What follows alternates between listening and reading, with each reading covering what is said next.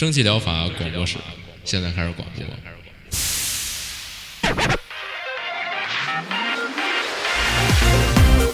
百无一漏萃取最新精品游戏，一游即知，化解日常生活压力。聊尖儿的，聊缺的，就聊你们等着听的。蒸汽疗法让游戏成为您生活的良方。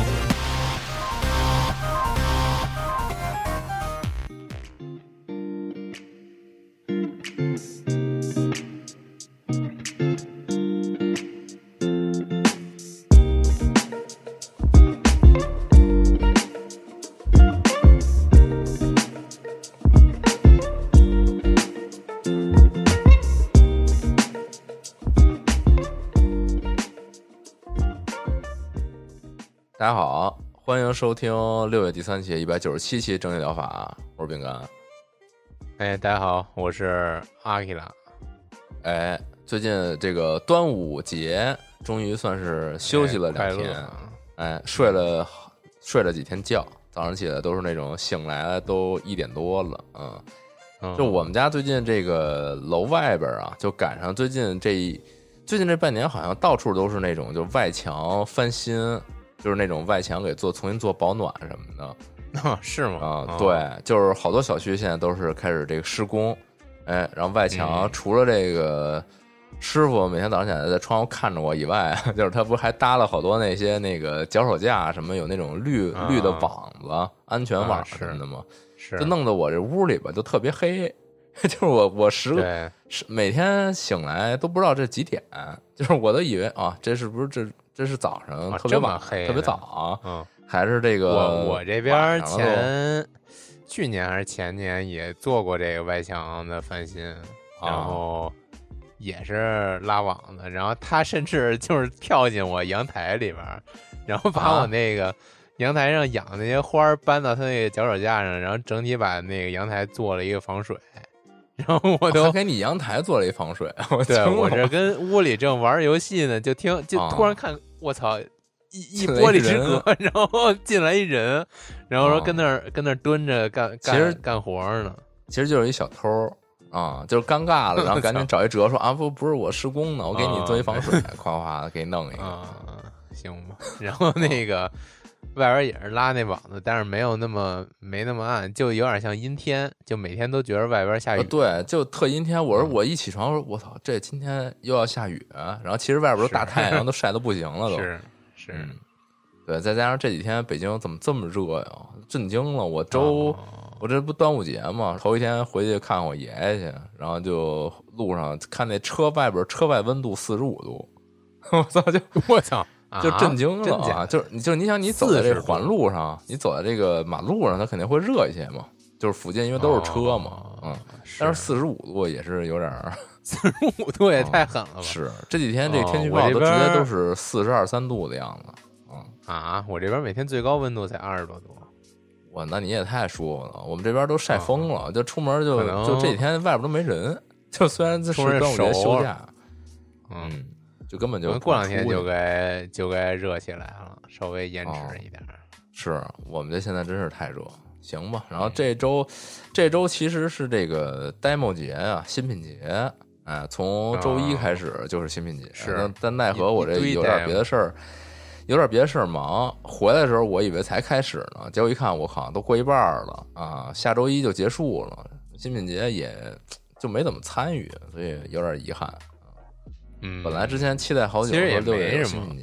我我刚才把这些 demo 都翻了翻，感觉真没什么想 想试一下的。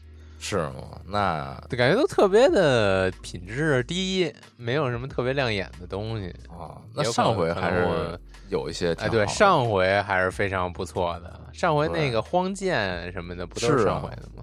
对，还有我玩那个什么巨那个赛博的那个，嗯，哦，对，还有对，还有那赛博那个。嗯，对，这回不知道，完全没看，太忙了。嗯，哦，是，那就那下回就是等着下醋吧，看看有什么好玩的。嗯，是。那回回到这个啊，那差点儿，这周终于把塞尔达算是剧情打完了。嗯，哦，那你这打确实是够慢的。啊，对我问了问同事，他们都早打完了，然后就我是纠结于就是那种各种任务、神庙什么的，我不想那么早就去开加农，你得收的，他这确实是大差不差了再去结尾。对对对，他这确实，因为主要是一结尾之后，我就没那么大动力了，我怕。对我也是这样，就我玩那什么刺客信条什么的，就是我在结束之前，我得把这些能收集的我都收集完，结束了我就当是一个那种就就结束了，结束了 这趟旅程结束了，我再也不想打开这个了。当时玩那死亡搁浅也是，对，就就这样了啊，这情绪到了就可以了，结束关啊。对，行吧，啊，他这个结尾确实是真不错，那个确实是想起之前那个艾杰恩还是哪儿评啊，就是用传奇续写传奇了。他这第二部简直太比第一部就更更神作了，这这点我觉得是更不容易的。嗯，那个就还有一个特别有点明显的感觉，我就是感觉这座魂味怎么那么重啊，就特别有那种。就反正 F S，呃，是不是啊？对，是吧？M.S. 设的那些，就那往期往期几几几部那个作品都能看到影子了。反正你说什么？就情节上是吗？就特混呃，情节上倒也有点儿。然后这个设定上，然后最后加农战呀，包括。然后都都挺像的，反正是，嗯，我也不太了解塞尔达。说太多，感觉可能也有人这没玩云里雾里的那种奇幻的这种感觉。没有塞尔达完全不云里雾里，塞尔达完全没云里雾里。王道，嗯，挺挺挺明白的。嗯，我就说最后的这种战斗设定啊，以及这些地图设定啊，都挺像的。行吧，那就。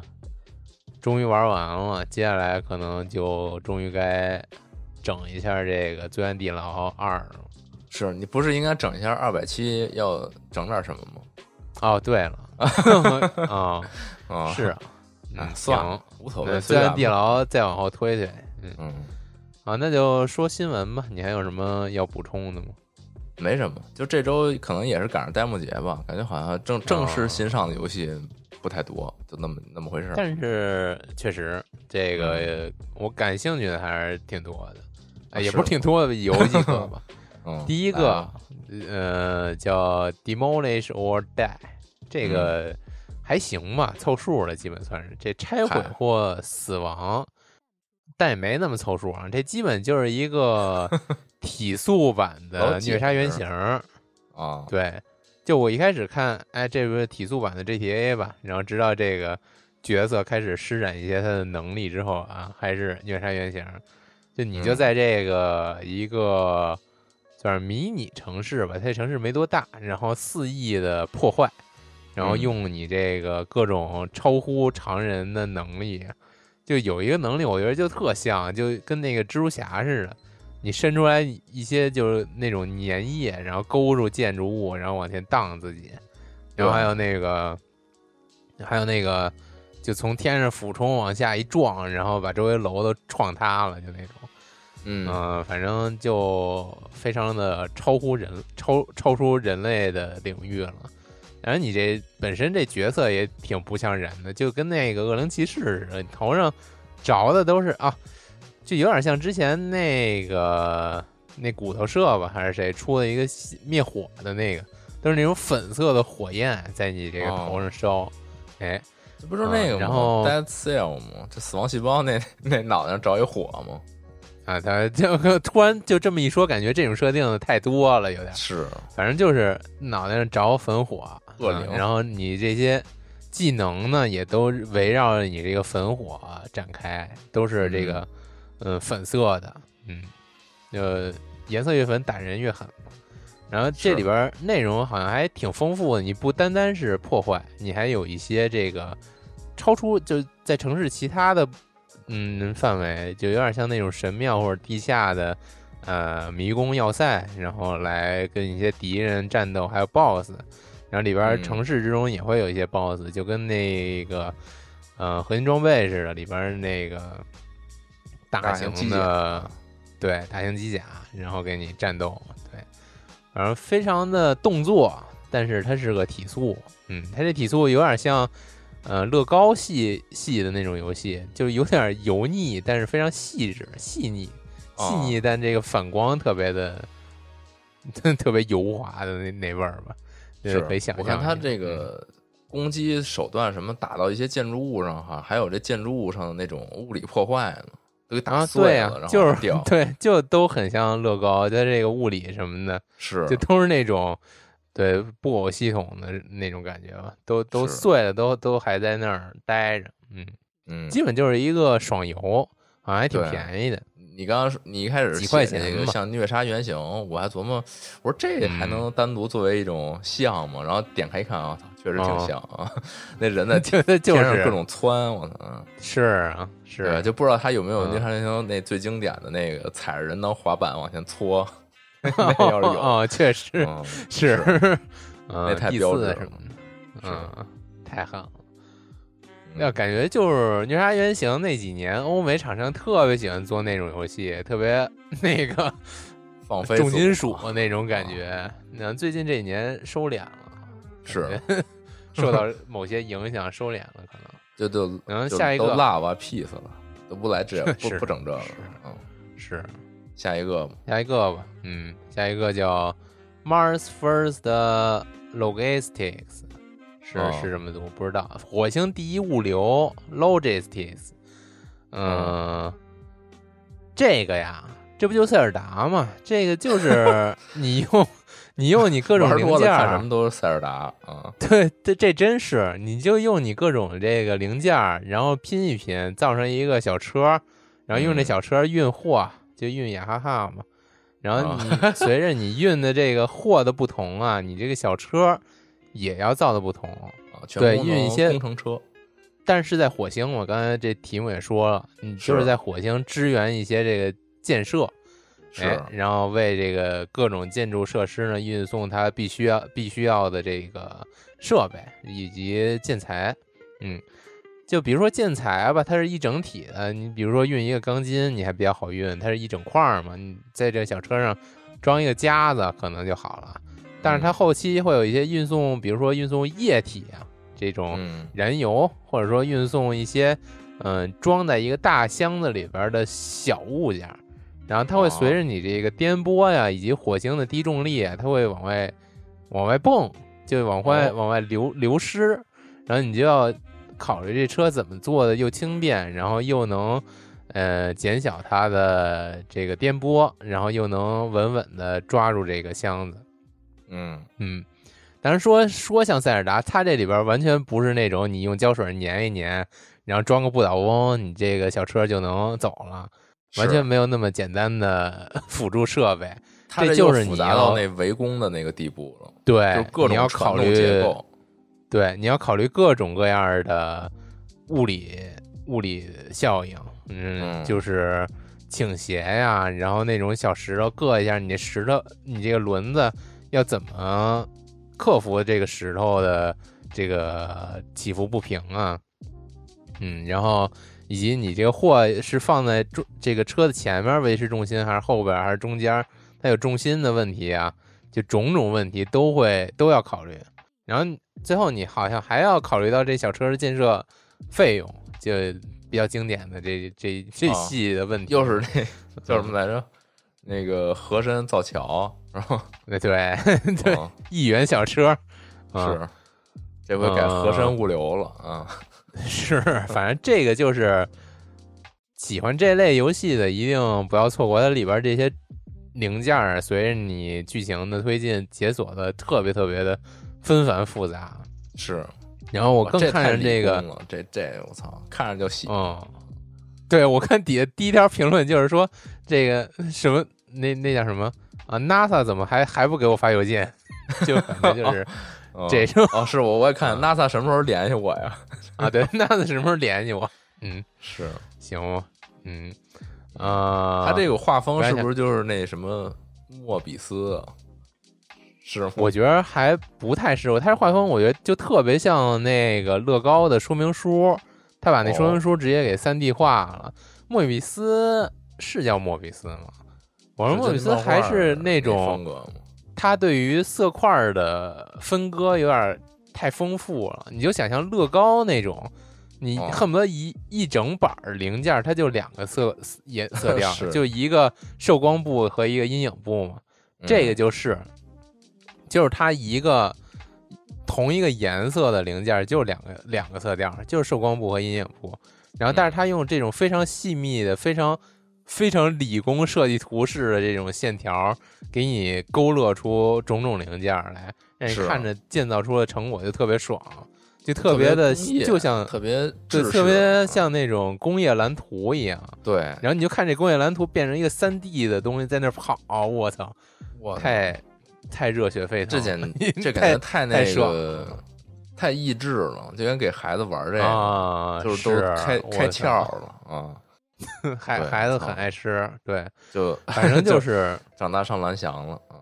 是，就太太太不错，这这游戏现在也是特别好评，然后这甚至还可以在线合作，我也不知道是它是怎么个合作法吧。嗯哦，那就又是那幸福工厂了呗，就是俩人一起跟着啊啊，就那类似那个 factory 两人两人三角是吧？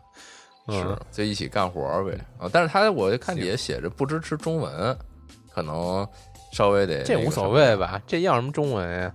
啊，那万一刚说他这个难高难词汇呢？啊，像乐乐高说明书有一个特别像的一点，就是它解锁那些零件。儿，或一开始就像那个说明书第一页告诉你，这你要拼的这个玩意儿全都有，所有零件都给你铺开，然后比如说某个轮子乘几，然后某个板儿乘几，它就像那个那个页面的排版一样，是把你现在有的零件都给你排铺开，然后就特别的我操，太太激动了，就特别跃跃欲试的要用这些零件拼点啥，是有点小贵，一百多块钱，确实。确实确实，不知道它这个内容怎么样，可能还还挺丰富的。反正这个之后打折，可能考虑入一个，这太太棒了，看起来。下一个，下一个算是一凑数了。对，下一个在说之前，节目开始前啊，你说我这个这期都有好几个看着特看上眼的，然后这个节目 一共说三个，第一个说啊这是凑数的哈，也不是太凑数，然后到第三个就直接就凑数了。直接是确实凑数，但，也还行，挺挺挺有意思的，嗯嗯，这个在在我说之前，希望你 你给这这不得放一个那个阶梯，就那个阶梯是什么呀？就那个著名的特别丧的那歌曲嘛，是不是是叫阶梯吧？好像就是叫阶梯，不知道，回头你发我吧。乌克兰，嗯，乌克兰的那乐队的，反正这游戏叫 Doomer，哎，Doomer。不知道大家熟不熟悉？如果不熟悉，什么意思？好像也没什么特别准确的翻译。我个人翻译就是“丧逼”，啊，就是他放到中国中文语境，什么认为世界正在走向毁灭的人，悲观主义者。对对对，啊，原来这杜牧就是这种意思。哦哦，对啊，杜牧就是毁灭世界嘛，不就是？嗯，是毁灭战士。嗯，行，是丧逼可以啊，丧逼，这就是。那个典型的那个东欧 Doomer，然后模拟他们的日常生活 Doomer 模拟器，哎，他连这个主角的形象啊，都是那个非常标准的互联网上的那个 Doomer 的表情包形象啊，就带一个黑色的，也不是，他有那种非常丧的表情，就好几乎没有表情，就比较丧的那个，就戴一个黑色的毛线针织帽。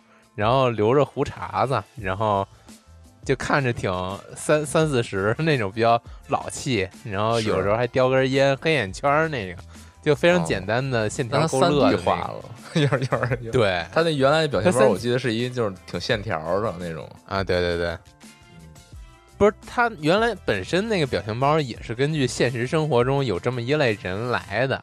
啊，就是他就是他 就是东欧有这么一群。就是在这个衰落、经济衰落之后，不是有这么一群小年轻吗？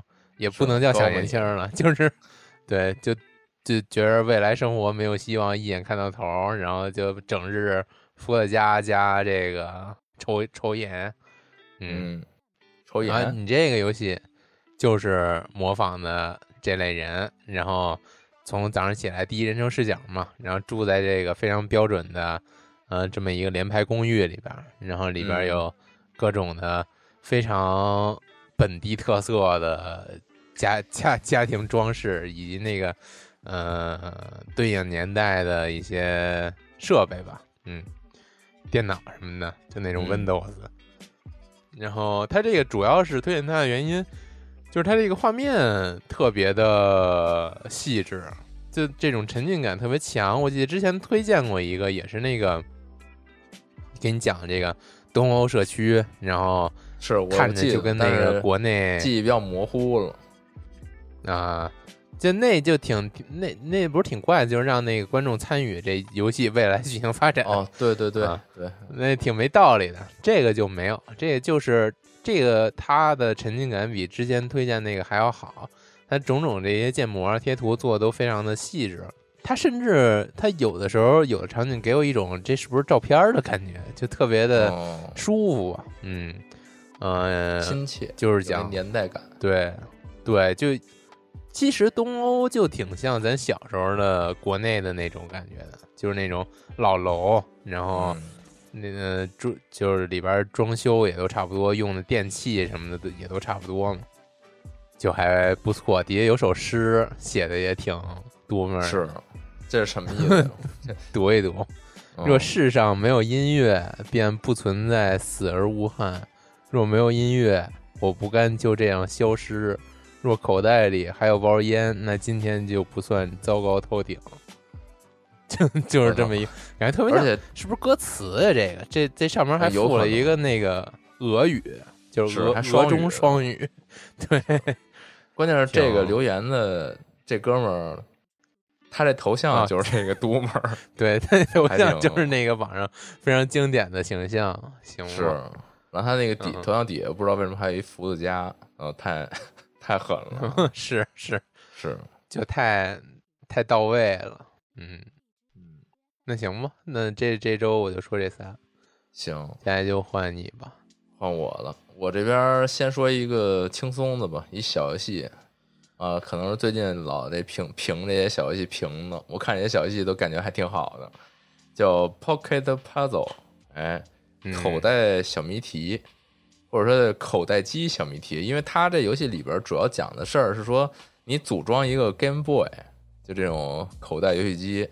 哎，嗯，它这组装的这个过程就是一些传送带，你需要去控制呢，就是在这个场景的这个传送带的一个呃操作盘上面去规定一些传送带的方向，让这个游戏机的各个零件啊可以按照顺序的到达指定位置。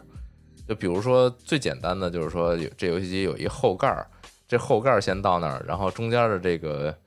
就是电路板的这一部分再到，然后最最后是这前盖儿，哎，把扣上，这就算组装完成了。这游戏机流水线，对，嗯，它需要合理规划，就是谁先走谁后走，就是这种互相不干预的这种一笔画儿啊，一路转过来。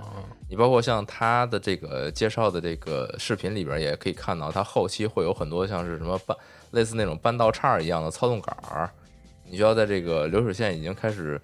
你先第一步呢，是先你铺这流水线，你把流水线铺好以后呢，在这过程中你可能还得搬这流水线，所以就越到后边这个可能就越来越复杂。你包括后边的工序上好像还有更进一步，就比如组装好了以后，你还给它挪到那边打包，对，还就反正就是 一步一步的去增加吧。但是它整个这个画面吧，比较我感觉特别像那种那个奸商翻新机模拟器，给你 还打包。给你整一翻新机，然后拿出去卖了。嗯，这不是流水线吗？这不各种零件拼到一起，对，也行。嗯，是。然后这整体画面也比较可爱吧？那游戏机也就跟一个跟一块那个小年糕似的，也都比比较轻松啊。应该也不是那种特难难为你的。嗯，但是我对于这种就是前后啊，这个前后步调解谜什么的，我一直就是有点苦手。我这个感觉脑子里构想不出来那个场景，有点复杂。嗯，对，先说这么一个，然后再来一个，这个是一个，其实是一个这个去年十二月上的游戏，哎，但是确实是最近刚上了中文，然后之前也看其他人评过这个，然后哎，那确实是啊，就是这是青宇做的，然后最近上中文，就说能不能给他聊一嘴啊？我就把这放在这块说一下啊，叫就是宿命残响，哎，是一个德国做的 JRPG，嚯，就特别那个挺那个，对，就是那种 JR 就是特复古的那种 JRPG 的一个风格，是是。哎，就是这种，就是像素风，然后这种三三四头身的这种比较可爱形象的小人儿，然后再加上这种就是御敌回合制战斗这样一个 JRPG，对，讲的故事也是比较王道，就是你在这个几大陆上几个国家之间去斡旋吧，就是就是你你是这种就冒险者，经历这几个大国博弈之间的这种颠沛流离的剧情，大概这么一感觉。哎，然后你这个战斗呢，其实它这个比较世界观设定比较奇特，就它这里边这个设定啊，是说这个龙与机甲并存，也就是说魔法与科技它是这个相互交叉啊，就比较有的时候就比较逗。比如说它这个我听着怎么这么那个什么呀？什么呀？那个光和焰那那叫什么来着？什么什么什么之剑？那个。那个异度之刃嘛，啊，异度神剑嘛，啊，异度神剑，异度神剑，异度神剑是这样的，我还我没玩，就是有点那种生物和机械并存的那种感觉，哦，奇奇幻与科幻交织的这种感觉啊，是，就它这里边也也有类似吧，对，然后你像你那些角色的一些武器机甲呀，看起来就是武器和装甲呀，就看起来挺夸张的，然后里边也有一些奇幻生物。比如说，他这商店夜里边有一这战斗场景是，对面是一个那种金刚大嘴那种鹦鹉，然后飞过来之后就是给了你一拳，就是它那个翅膀变成一拳，都给了逮了你一拳，就还都挺戏谑的啊。包括里边一些敌人也是，就是可能就是比较搞笑，比较轻松，哎。然后之前我也是看这个其他人给我推荐啊，就是说他这个里边游戏，他。比较新时代，就虽然它是那种看似是那种很传统的 JRPG，但是它里边是去掉了很多 JRPG 大家就可能如今不太习习惯的一些东西。就比如说它里边不升级，你不用去反复练级升级，而是说根据你的这个剧情的推进节点啊，去给你一些这个技能点分配啊，你也是比较。可能现在也也不少见吧，就这种，就是已经放弃掉这种传统的刷级升级的这种冗长过程，呃，直接就是说打完这个 BOSS 给你一点儿，然后你可以就是根据你的这个战斗风格去加点儿，嗯，你包括像是同样的这种轻节奏感啊，它整个贯穿在它这个游戏里边，它这个故事讲的也是比较干净利落。你像这个，我以前不就是老跟你吐槽，就是这种 JRPG，我可能后边就玩不下去了。我说这怎么还没讲完啊？这个这这人死了又活了，活了又死了，世界爆炸，然后又又又这个重塑了，然后又来回来。他这个就不，就是每每个角色之间的一些故事啊什么的，就是干净利落，杀伐果决，就是这种这种风格就定在这儿啊。不会是德国？是，然后就这些加在一起吧，就是目前就之前。评价也是比较不错的，目前来说，Steam 评价也是这个三千四百多条，特别好评。哦，我操，真不少。对，嗯，对，呃，毕竟也它也是有了半年的一个发售的时间了嘛，啊，对，也还算可以啊。对，整体来说大概是这样。那这个这回是上了一个这个官方的中文版，然后这之前出现了一些这个误会啊，就是有一些这个网络言论，就是说好像这个组他不愿意做中文啥的。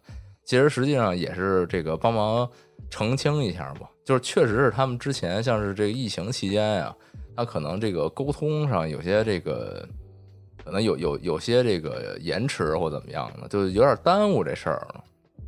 对，所以多少就有点影响，就是一开始没有这个特别及时的官方中文，但如今也这个也也给这个做出来了，所以说。呃，咱们以前老是这个调侃，说什么咱还以前做那 T，说什么我们需要中文什么的，就是其实确实也也这这个就是还是得理性看待吧。就我觉得，你包括像之前我我有一次 采访那个那个蘑菇社的那个他们那个主美，还有他们的那个就是社社区策划吧还是什么，就那就我那会儿就问他，我说就是那你们作为这个。捷克斯洛伐克，啊，是叫呃不，那会儿应该就直接捷克吧？对，捷克共和国。你们作为这个捷克人，然后你们会就是很希望自己这个或者平时玩到一些游戏就能够本土化嘛，就本地化嘛。然后他们就觉得就没有期待过这事儿，因为确实他们这个用户量比较少，按理说也不可能有谁说针对他们去做，而且他们对于这个英语的使用啊，相对来说也比较广泛，所以也确实是没有太想过这事儿。所以咱们现在确实是一个作为这个游戏这市场确实很大啊，应该被重视，但是但是人家就是这个能有机会做，说明现在大家这个厂国内的厂商都在。都在努力吧，营造这么一个氛围，包括像是这些无偿的民间翻译大佬，也都做出了就这么多年以来，就是做出了这么多贡献，才让现在有这么一环境。所以也别轻易就是上来就上价值了，我觉得这真是有点那个没必要啊！就玩个游戏，大家就快快乐乐的啊。对，就是说这么一个吧，反正这回应该也是准备了几个这个的一个抽奖。啊，大家到时候可以去抽一个，嗯，对，这游戏，呃，目前也是在打折啊，也但也也不便宜啊，可以试试，感兴趣的话，嗯，对，这就就这么着啊，然后下面还有一个，下面这个我也很不错，叫叫 The Book Walker 啊，书行者，嗯。啊，这这游戏之前是那个。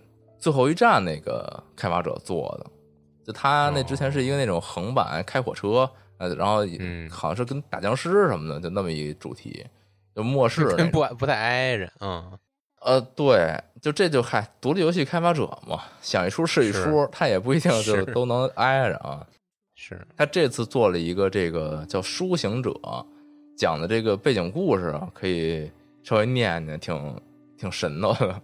得说，曾经备受赞誉的作家埃迪恩·奎斯特犯下了不可告人之罪，而被惩罚有呃罪被判罚有罪之后，失去了写作能力。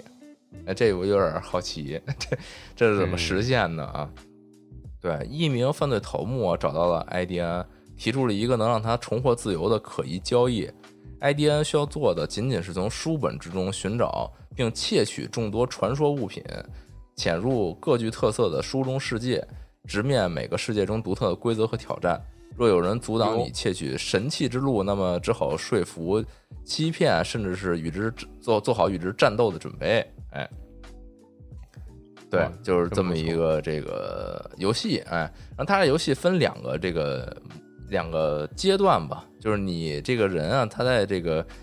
呃，实际上我看底下评价，就是刚才说什么失去了写作能力，他是怎么回事呢？好像是说他被判了有罪之后，他被被迫要为一家出版社工作，就是不让他干这，不让他写了，就是你给我这个劳动赎罪啊，好像是这么一个情节，对，然后就把他安置在了一个，把他安置在了一个小公寓里边，就这公寓就是那种就边上邻居天天家长里短吵闹，然后这个环境也不好啊，就一小屋你也出不去。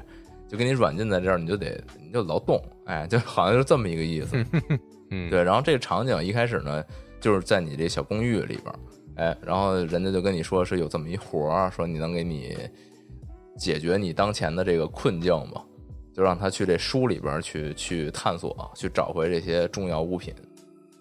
对，然后刚才也说嘛，就是它分两个阶段，第一个阶段就是你在你这公寓里边。你在你这个公寓里边的时候呢，它呈现出来的是一个就类似走路模拟那种感觉，就你第一人称，然后你面对你这张办公桌，然后墙上有一些书架，然后你在书架里边就是拎一本书，然后看哎不错，放那块儿，然后咵穿越进去了，就这么一个桥段。对，但是你在这个现实世界里边呢，它也会有一些比较重要的交互，比如说你需要把你这个从书里边倒出来的这些关键物品啊，就是装箱。给这个接头人，或者说以及就是你在这个书中世界遇到一些困难的时候，你的这个现实世界的一些道具也能把你就是被你带到书里的世界，然后也能有一些解谜。对，有这么一个两层的关系。然后你书里边的世界，我操，这就比较惊艳了。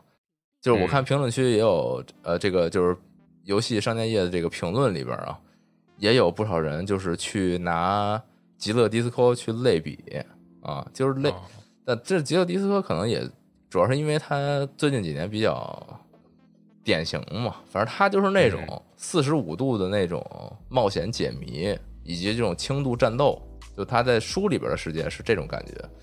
你让我看，他可能也是有点像那，就是之前比如说辐射早期那种感觉，对你人物在一个那种。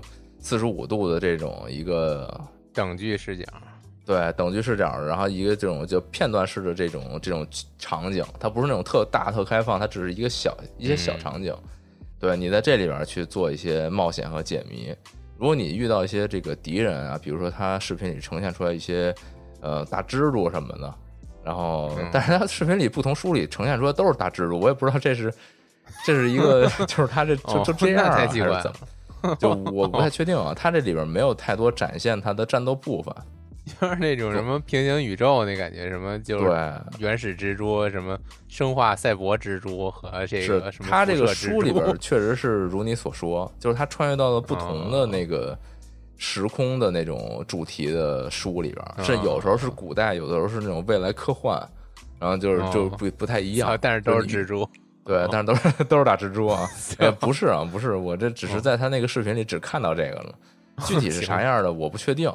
但是我看这个底下评价，大家都在说的就是它这个战斗部分相对来说还是比较轻度的，就是你只需要稍微合理的运用你手上这些东西，以及你别瞎弄，就是就战斗总能打得过的。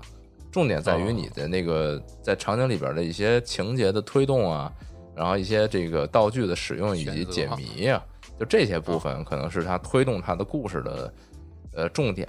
你战斗不是重点，嗯嗯。然后他本身画风，呃，在外边那就不说了，他就是那种比较相对来说比较中游水平吧，就是就跟你刚才说那个 Doomer 那可能可能相当，可能比那再好点。就那种第一人称走模拟，他这画风还还行，嗯，对。然后你在你说在外边的时候啊，对对，在外边，在外边的时候，然后你在书里边呢，那个我觉得就还可以，就他还挺精。书里边确实不错，对，嗯，书里边我觉得要比这个外边肯定用心多了。外边只是一个就过场，就是一个功能性的一场景，对，大概就是这样吧。然后你主人公战斗，他也是。特别符合他这个作家的这个这身份，他用一些什么拿笔是戳人家什么的，好像是类似那种感觉。太呛，嗯，对，就是挺那个，建议大家可以来商店页看一下这个广告片儿。他那个广告片是做了一个做了一个动画，就是感觉就是特别迷惑。他这游戏就是你你就有点拿不准他开发者的这个强项在哪儿。就他做那动画看着还挺精美的。但他这游戏里边的风格完全跟那不不太一样了，就嗯，现在 Steam 好多游戏不都兴做这个吗？是，就是就游戏跟他这个 PV 动画完全不挨着，动画是动画，也也没完全不挨着吧？就是他那动画要比他，比如说在那个就是游戏里那个他那个办公室那场景要精美的多，但是他那办公室就没那么精美了啊。是，照片推荐看之前那个什么。茶杯头出的时候，动画不也是一个那个定格吗？是一布偶定格。嗯嗯，反正也都是一一些比较巧妙的宣发方式吧。嗯，是拍写画点小漫画，搞点小动画什么的。是，行，那这周就是这些吧，还挺短的，确实是没什么东西啊。确实，对，大家趁着最后。哦，在节目上的时候，礼拜一那那端午节已经没了，啊就算了，结束。这新品节就就就吃点粽子得了，是粽子，就这个 狂送一堆粽子都不好吃啊，算了，嗯，还是还是喝点凉水吧，大夏天的。行行，那就那下期见，拜拜，下期见，下期再见。